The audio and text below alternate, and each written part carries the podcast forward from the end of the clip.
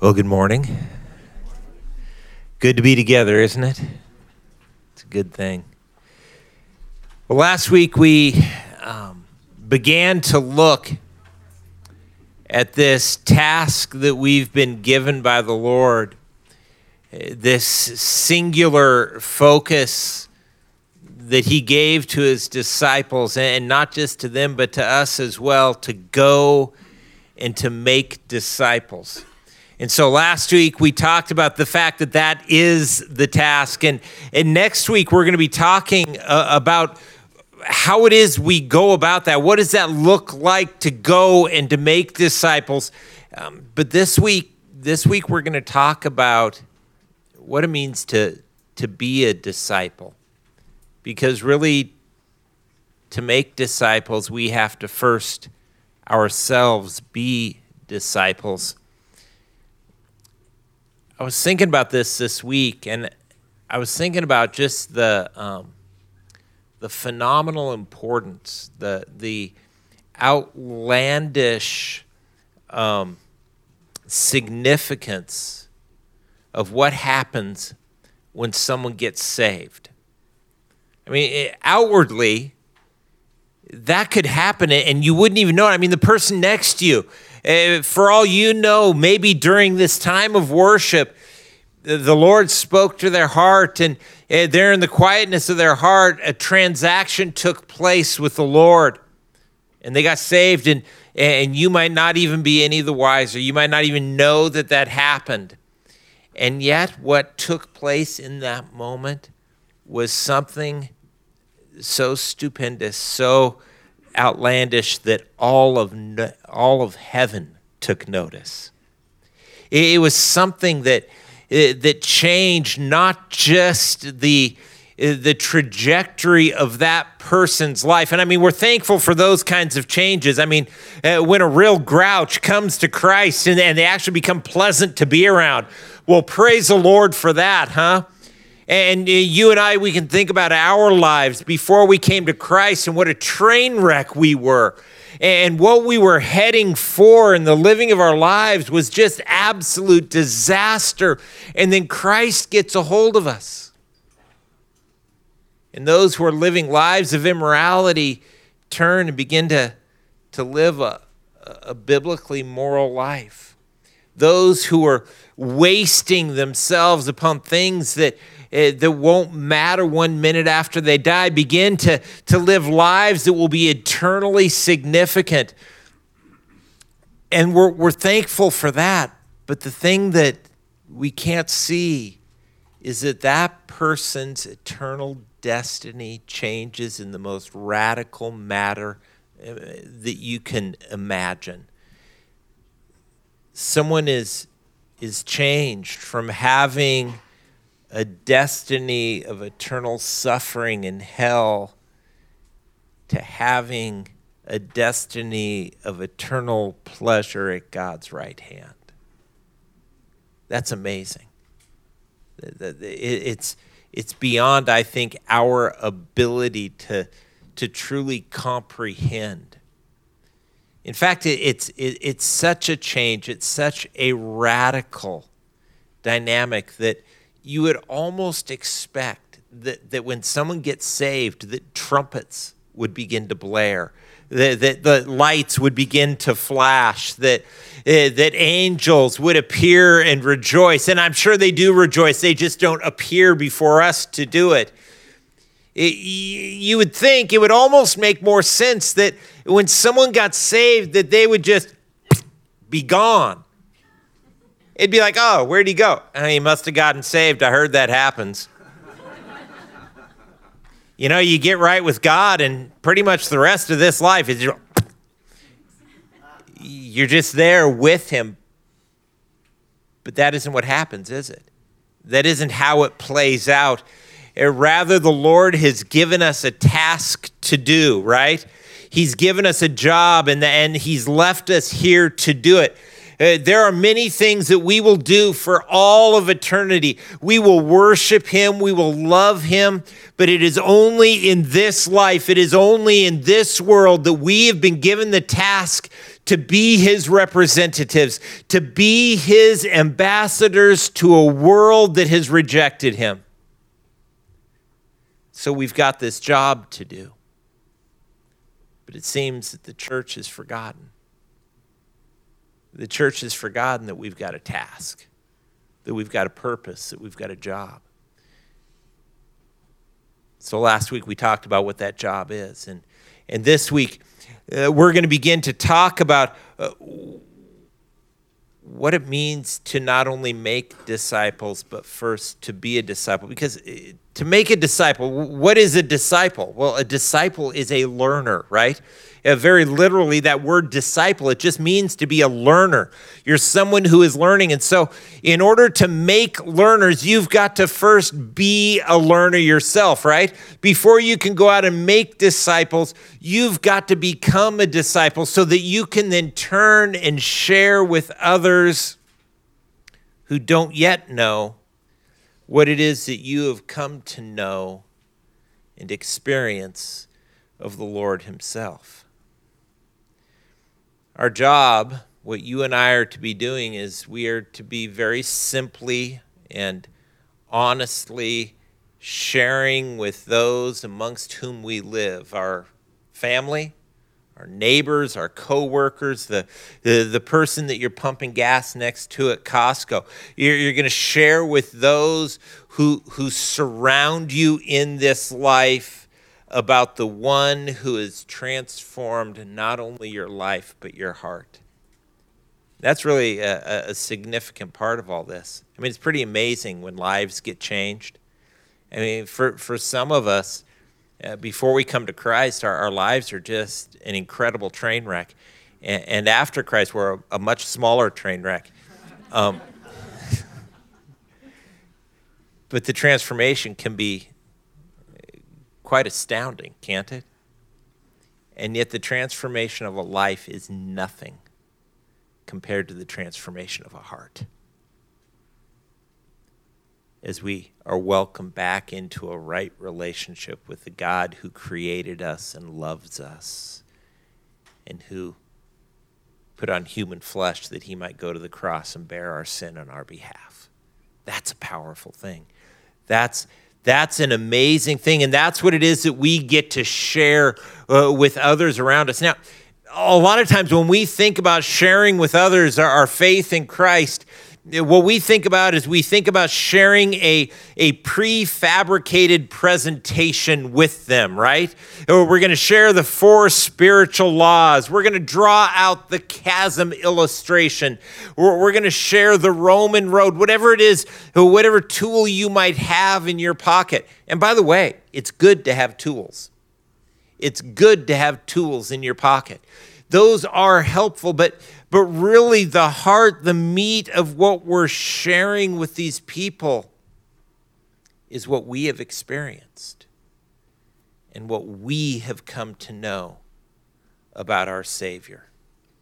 And that means this before you can make disciples, you must be a disciple. And when I say that, I'm talking about more than just being someone who is a part of this Christian culture uh, within which we live. I'm talking about more than just attending church. By the way, that is a terrible phrase. You should never attend church. You should participate in church, or let's take one better, you should be church. As you gather, you should be church and just attending that there are no star charts in heaven that you're you know oh he's there. Okay well three more and he's in right? No that isn't how it works. That isn't it at all. Uh, but it, you know and it isn't just that that a life that was immoral becomes moral that it, they're, they're, those are good changes. Those are, are, are valuable things. But they're not the core the core is that you and I come to a place where we are in relationship with the God from whom we rebelled. that we make a choice to submit ourselves to Him and to what it is that He has spoken to us in His Word. Jesus talks about this. He, he talks about it in what he prays for his disciples in John 17. There in John 17, picture this Jesus is praying, he's speaking to the Father, and he is praying for his guys, for his disciples. And he prays, Father, sanctify or cleanse them by the truth. Your word is truth. Jesus prays for his disciples that they would be cleansed, they would be sanctified. And the tool that God would use would be his word. And so that, that's how it works for us as well. It is through our hearing and accepting of the word of God that the Lord cleanses or sanctifies us. It's how he confronts and how he replaces the lies of the enemy with his eternal truth. And so, to be a disciple, you and I, we've got to begin to know God's word. That, that's why we take so much time in, in, looking at the word of God. That's why it matters so deeply what the word of God says, because we've got to begin not just to read it, but to study it, to understand it, and to allow it to affect us so so that we end up living lives that are in compliance with the Word of God. But it isn't just about knowing what the Bible says and, and agreeing with it, right?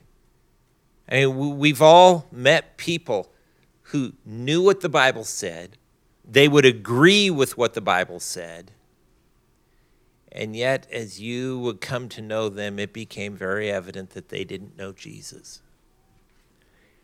it's very possible to be in that place. And in fact, Jesus talks about this in, in Matthew chapter 7. He talks about those who, even though they, they knew about him and they did his things, yet he did not know them. These are, are terrifying words to hear from the mouth of the Savior. Uh, listen to what Jesus says. He says, On that day, many will say to me, it would be horrifying if Jesus said, On that day, there will be a couple because I'd be thinking, ooh, am I one? It would be awful enough if Jesus said, on that day, there will be a few. But the Lord says this on that day, there will be many. There will be many who say to me, Lord, Lord. They're ones who are calling him Lord. They, they have correct theology in that sense. They are declaring him to be Lord, and yet Eh, they say, Didn't we prophesy in your name and drive out demons in your name and do many miracles in your name? They did his stuff. And yet, here's listen to what Jesus says. Then I will announce to them, I never knew you. Wow. I never knew you. Depart from me, you lawbreakers. If we are going to follow Christ, we will have to actually come to know Jesus. We need to know him not like we know math or history, not, not in the way that we know facts or concepts, but in the way that we know those who are closest to us in this life. So, how do we do that? Well, knowing Christ is much like knowing any other person. We are going to need to spend time with him. We are going to need to, to listen to him as we read his word.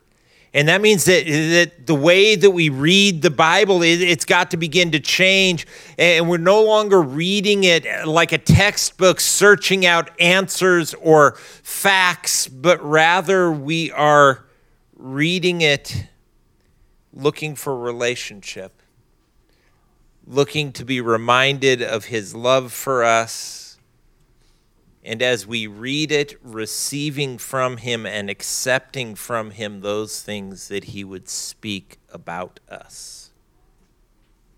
Um, many years ago, I uh, led a, a, team into India, and we were gone for over two weeks, and it was back. Um, when international cell phones weren't a thing and email was harder to, to get a hold of, and there was no such thing as social media, dark ages basically. And um, we didn't have any of that, but what I did have was this incredibly faithful and efficient assistant who, um, unbeknownst to me, um, I think it was like every other day of the trip, um, when the group would gather for breakfast, she brought to the table a letter that my wife had given her. And so every couple of days, I'm getting a letter from my wife while we're traveling throughout India. And man, I would crack open those letters um, it, to get all the facts and to find answers and to, to, to know all the details so that I would be prepared when the pop quiz came when I got home, right?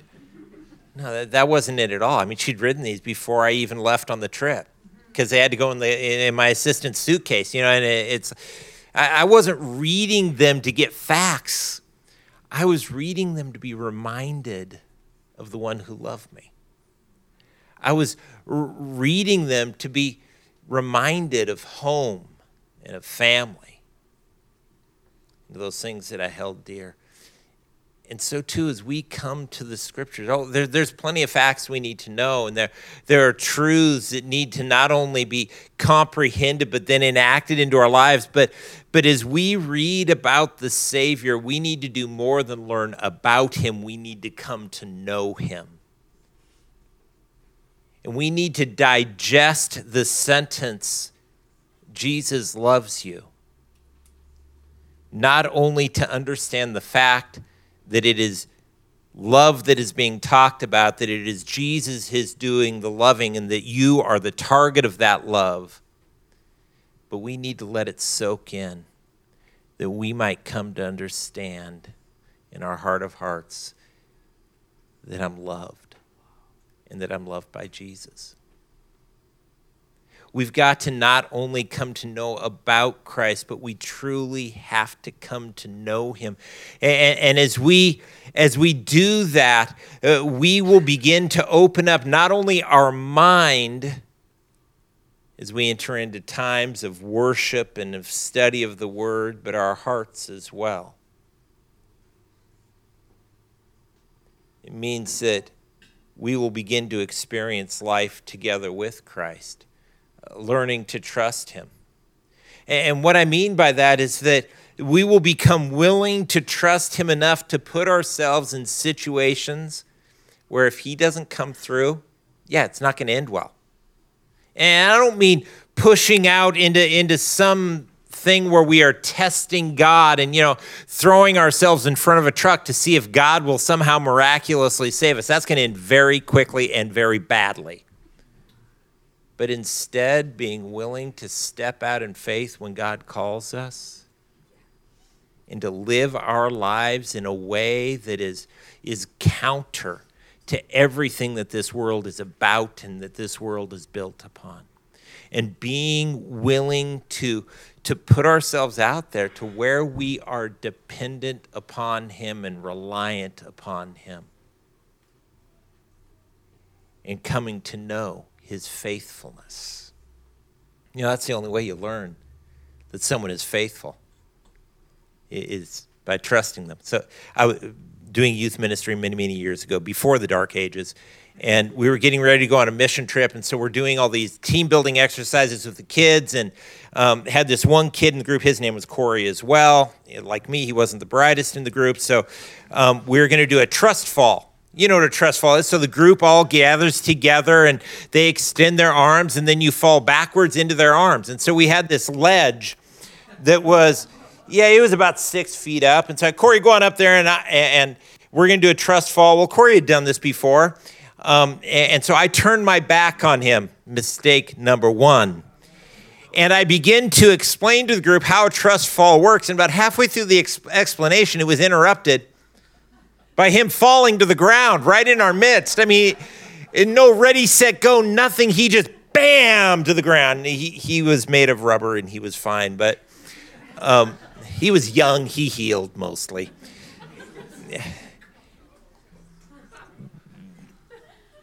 He learned right there something that was very true. He could not trust us. Not one bit. But he learned that. And, and you and I, we've got to learn that we can trust Jesus. And the only way that we're going to learn that is by stepping up to the ledge, turning around, and falling back. And going through that experience of living in the midst of his faithfulness. That's how we come to know who Christ is. That's how we learn to live our life His way. And not only His way, but to live our life for Him.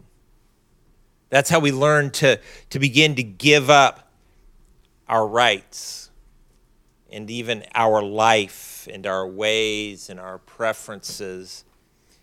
And not only to do life the way that He wants us to do life, but to begin to do life not for us, but to do it for Him. That's a big difference right there, isn't it? I think that, that that's one a lot of times we miss. We think that we're supposed to live our life for ourselves, but just do it His way which means do it clean. You know, don't don't don't rip anyone off. Be be a good person in the midst of living your life for yourself.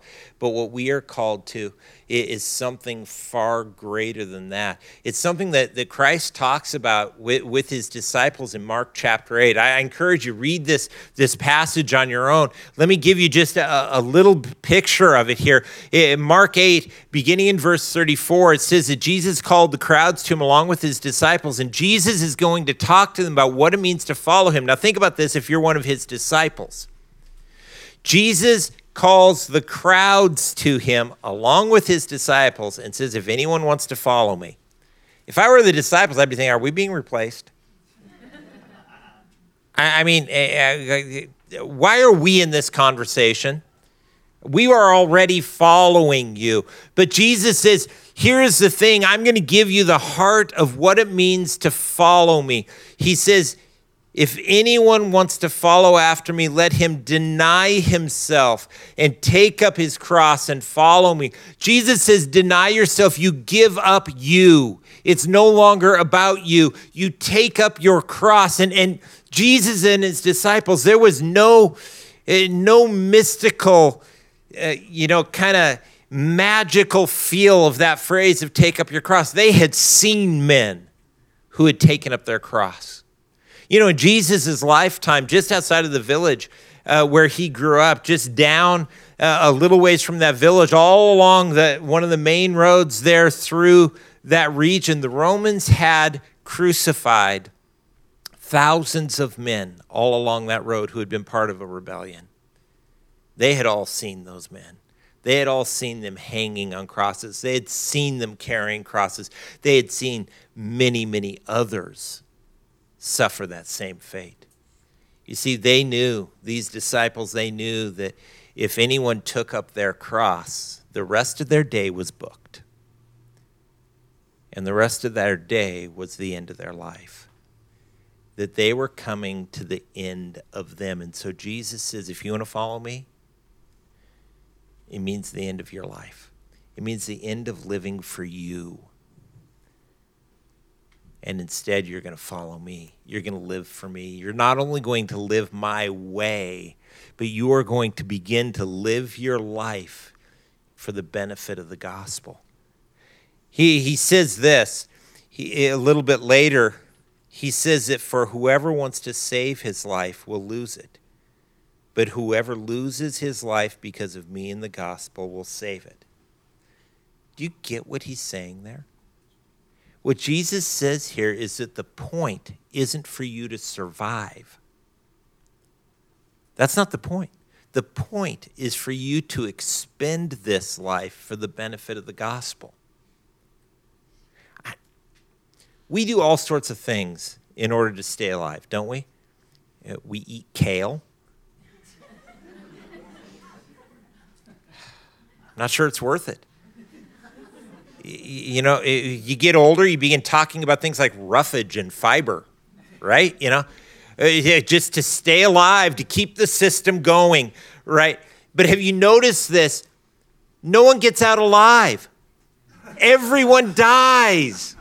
Everyone dies, whether you eat kale or not. And what Jesus is saying here is listen, you can try to save your life, but guess what? You're going to die. So why not expend your life instead for the sake of the kingdom? You know, you get together with a financial planner and they'll ask you, okay, so, um, you know, how much do you make and how much have you saved and um, well, when do you want to retire and what do you want that retirement to look like? You know do you want to retire on a yacht in the bahamas or a trailer in rathdrum you know what are we shooting for here? Well what's the goal that we're going after? But what they're asking you is and what they're going to help you do is figure out how to live your life in order to benefit yourself in order to fulfill the goals that you have for yourself. But what Jesus says is this no longer live your life for self. Take up your cross, deny yourself, follow me, and begin to live your life no longer for your benefit, but now for the advancement of the kingdom of God. You're going to live for a whole different reason. Because you see, the disciple lives for their master. The disciple willingly expends this life. He takes up his cross in order to serve the King of Kings. Okay, that's, that's great theoretically, but what does that look like practically? Eh, you know, what are some of the things specifically that you and I are going to to need to embrace in order to, to follow Christ, to be his disciple. And, and by no means are, are the things that we're going to talk about this morning the only things that we could talk about. I don't know if you've, you've read the contract between you and Jesus, but there are no stipulations that say, okay, Jesus, you can do um, three of these five things, but no more. And um, by the way, you, you, know, this contract runs out, and then we will have to renegotiate what you're allowed to do and not. No, no, no, no. It, the contract between you and Jesus says, um, you're saved and Jesus is king. And that's it. I mean, that, that, that's, that's the whole thing. It, it, he has complete sovereignty not only over this world, but over our lives. But I think a couple of things that would be really good for us to think about as far as what it is that he calls us to as his disciples and things that will really have an impact on our ability to then make disciples of others. Let's start with this one integrity. We, we've got to be people of integrity. What I mean by that is that we have to genuinely seek out to live that which we say we believe. We've got to genuinely seek out to live out what it is that we say that we believe. And that will mean that we are going to begin to seek to live lives that are holy, that are built according to the things that God has said that we should do. We'll choose to do right, uh, even when no one will know the difference. We will begin to live our lives in imitation of Christ that we will live selflessly and sacrificially. But before we get too far into this, let me clarify something. I want to be very clear about this.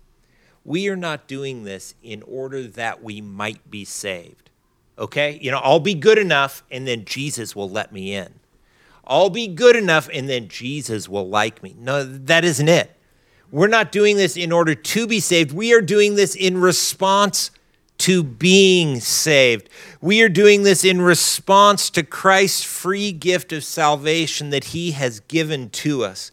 Having been loved greatly, we are now freely responding to him in reciprocal love. And that love, that love is expressed, Jesus says, by obeying him. Look at, at John chapter 14, there in verse 15, Jesus puts it so simply If you love me, you will keep my commands.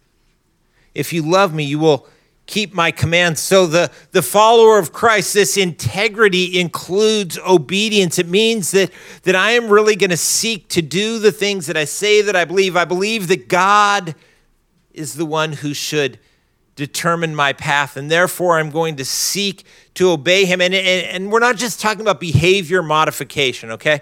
Uh, we're not just talking about something that happens on the surface, you know, jumping hoops but rather we're talking about an outward change that is birthed in an inward transformation.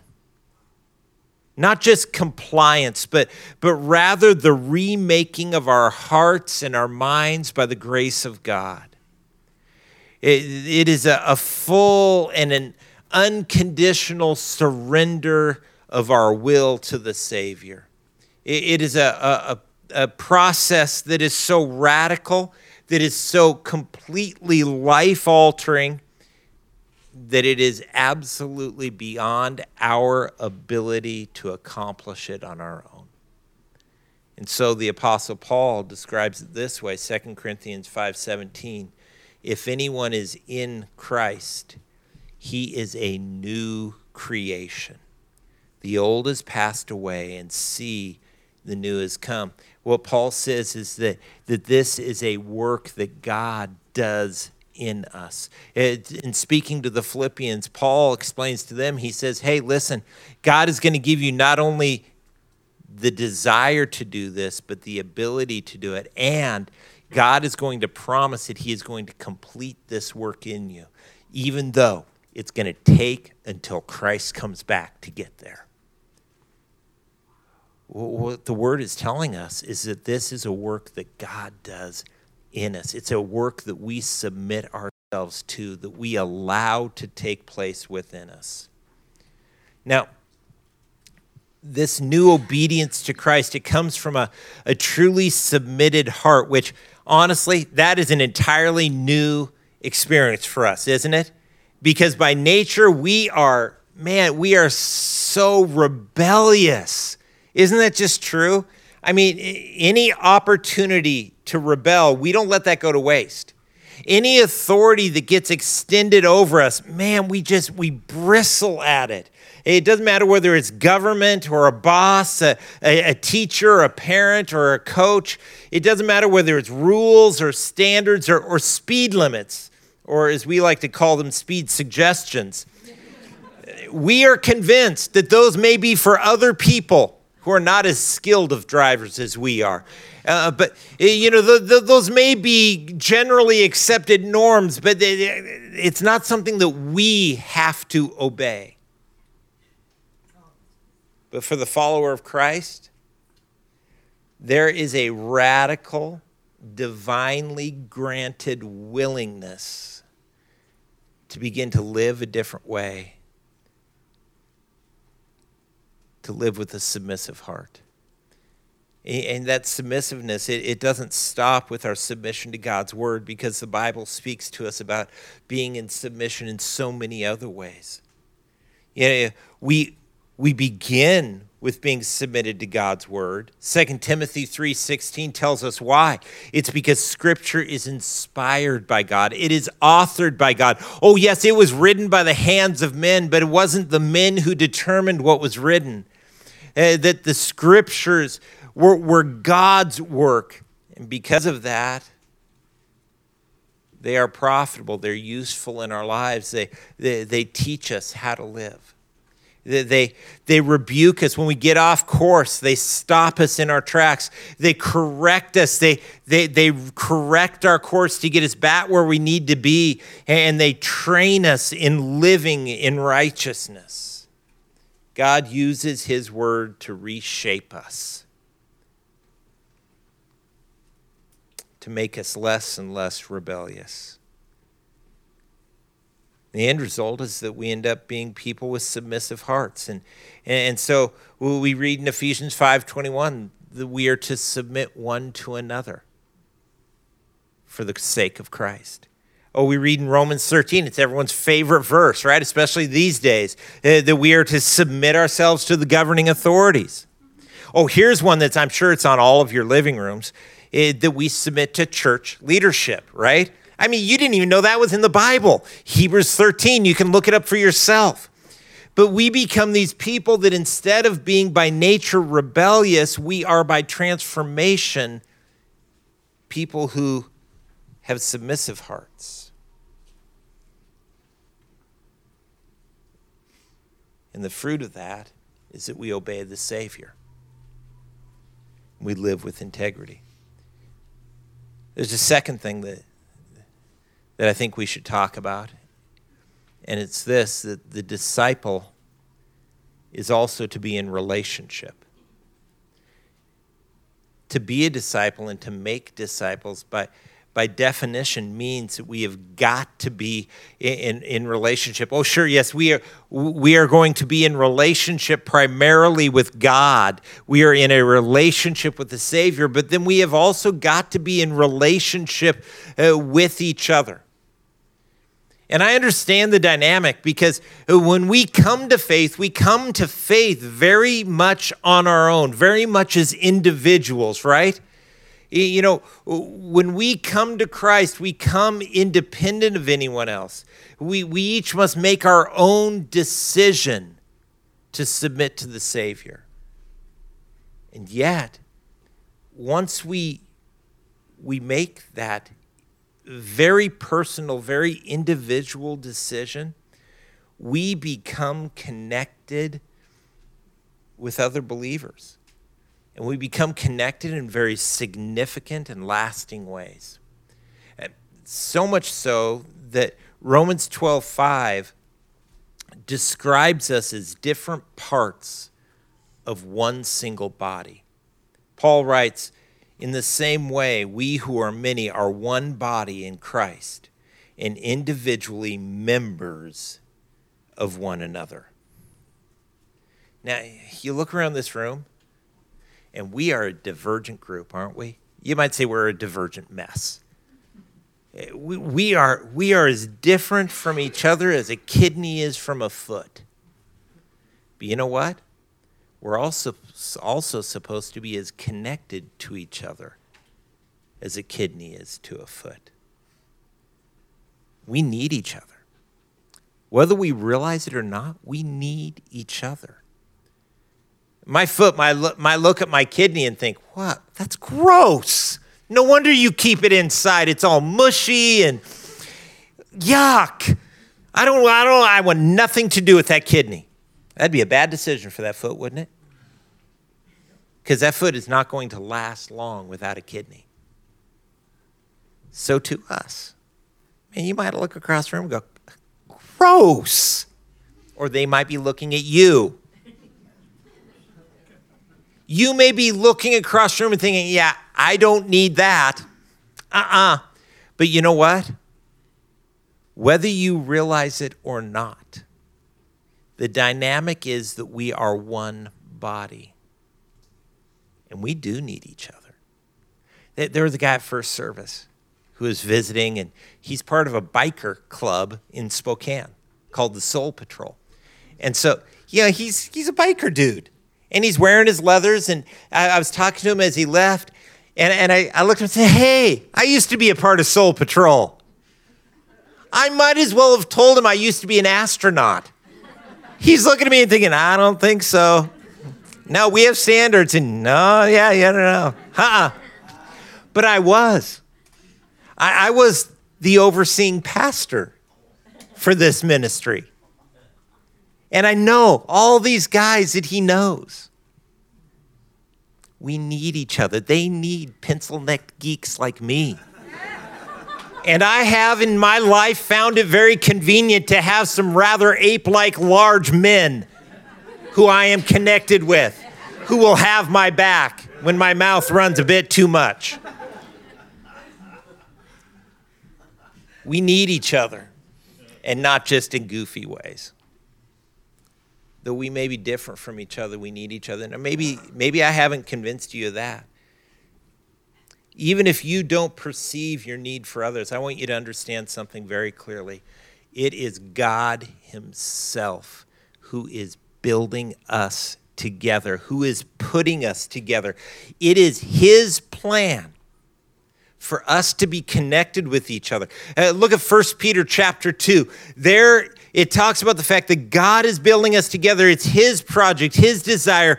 And Peter says, You yourselves, as living stones, a spiritual house, are being built to be a holy priesthood, to offer spiritual sacrifices acceptable to God through Christ Jesus. Now, he mixes his metaphors there, and that drives me crazy. But what he is saying is this God is building us together. We are living stones, each of us. And it is God Himself who is putting us together and building this structure for His glory. If you fight being connected to each other, you are not just fighting other stones, you are fighting the builder. It is God's plan for us to be connected. And that makes sense because the New Testament is chock full Uh, of instructions that tell us how it is that, that we are supposed to be with each other. But I have to be honest, as I, I read what the New Testament says about our relationships with each other, I have to admit that generally what we experience in our relationships with each other is nothing more than a very thin shadow of what Scripture talks about. According to Scripture, our relationships are to be much deeper, much more passionate, much more significant than what we generally experience. Listen to what 1 Peter chapter 1 says. Since you have purified yourselves by your obedience to the truth, so that you show sincere brotherly love for each other, from a pure heart, love one another constantly. Love. Love one another constantly. And, and other translations, uh, they phrase it even more intensely. Uh, one translation says, Love one another deeply from the heart. Another one says, Love one another earnestly from a pure heart. Or, or one says, Love one another fervently. Man, you want to see a men's Bible study group get uncomfortable? Read this passage. Okay, men, we are to love each other fervently. What? I don't even like sitting this close to you, you know. And yet, there is supposed to be a depth and an intensity in our relationships with each other. We are not to be mere passing acquaintances who are or just struggling to remember names rather we are to have a connection that is deep, earnest, fervent, and we are to be connected not just on a cognitive level, but on a heart level. I'm not only supposed to know what's going on in Jeff's life and think about that, but I'm to have a heart connection with what's going on in his life. I'm not just supposed to be uh, aware of, of Mike and, and his life, but I'm to have a heart connection with what's going on in his life. That's far greater than what I think we typically experience. I'll be honest with you, that kind of connection is never going to be built while you sit there and listen to me that kind of connection can get just a, the, the smallest bit of a start at, at church barbecues, sure. It begins to, to blossom in small group Bible studies, yes. it really begins to take root is you sit down over a cup of coffee or over dinner together. But even then, those kind of deep and abiding relationships, they don't happen automatically, not even when you pursue them. Not unless you add some rather significant ingredients to the mix. And again, I, am sure there are other things we could talk about, but, but there are a couple things here that I think we would do well to pay attention to. And the first one is this humility. Humility. We've got to bring humility to the table. Eh, humility is it's like a greenhouse for relationships. It provides a safe place for them to, to, to sprout to begin to take root and begin to thrive. Humility means that, well, you don't have all the answers, so you probably don't need to do all the talking.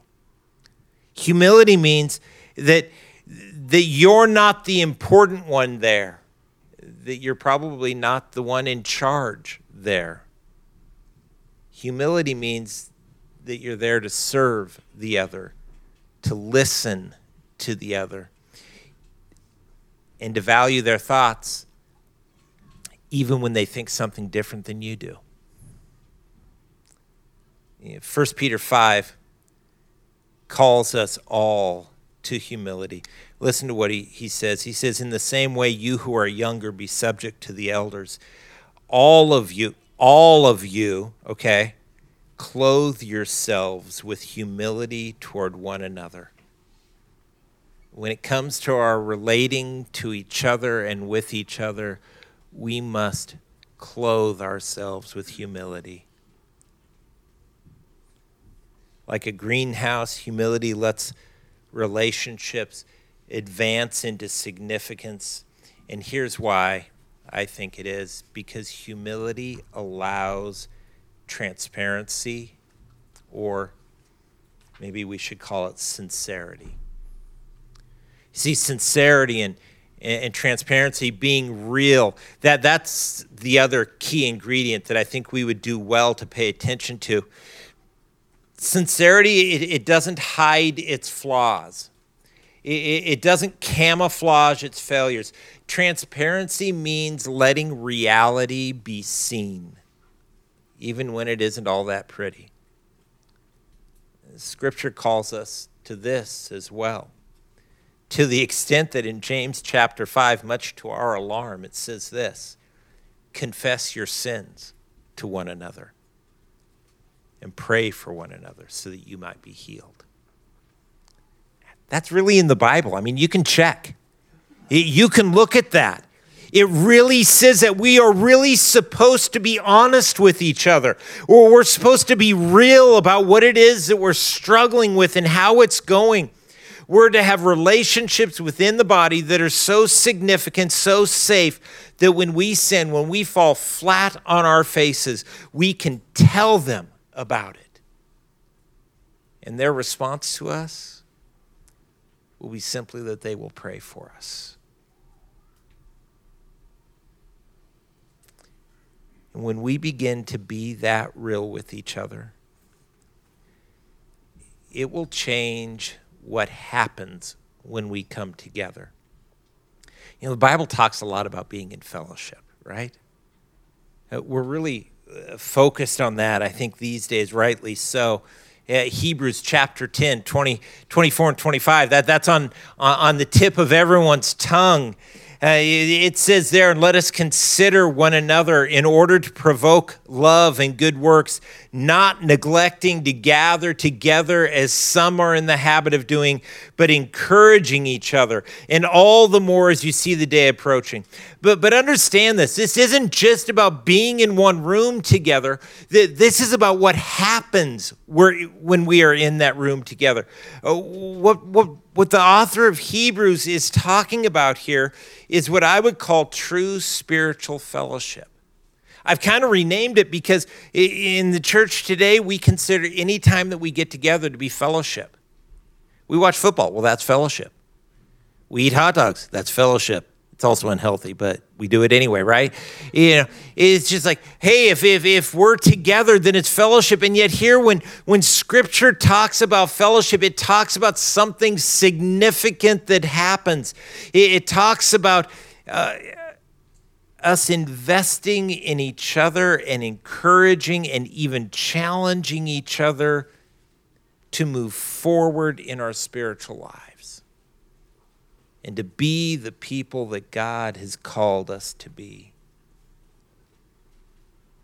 But for true spiritual fellowship to take place, we've got to walk in humility and sincerity with each other.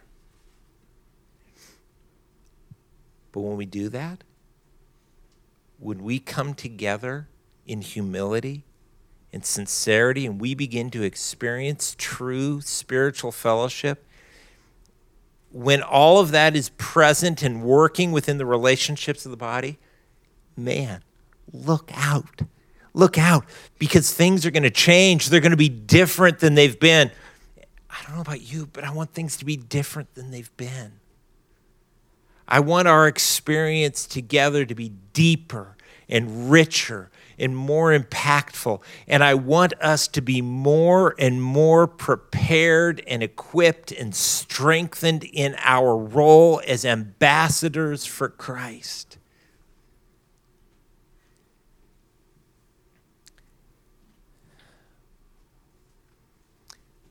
When we begin to live this way, here's what's going to happen is there is going to very organically grow up within this group a love for each other that will make it absolutely evident to everyone who sees us that we belong to Jesus. That's that's what we need, isn't it? So they will look at us and go, "Man, I don't know what it is they've got, but it's something I don't see anywhere else. And it's certainly not them because I've met a few of them and they're not that together. But there is a dynamic there that is present that is not of this world. When we do that, we're going to find that what it means to be a disciple of Jesus is radically transformed within our lives and we are going to find a radical transformation in our effectiveness to go and to make disciples as well. Let's pray. Father, I thank you for your word. God, I thank you for your faithfulness to us. I, I thank you that that it is your desire for these things to be active in our lives. And so, because of that, you are working that this isn't just a self-improvement plan. This isn't just something that is is all up to us but lord as we are willing and as we cry out to you to to work in us and to change us and to transform us that you you really will. You really will engage with us in this. And so lord we look to you. We know that we are too weak. We are too distracted. We are uh, we are many things but we are not capable of getting this done. And so, Lord, we look to you and we ask that you would intervene in our lives. I ask, Lord, that you would intervene in us as a church body, that we would be transformed, and that we might know you more and we might be more effective in sharing that with others. Work that in us, Lord. We pray it in Jesus' name. Amen.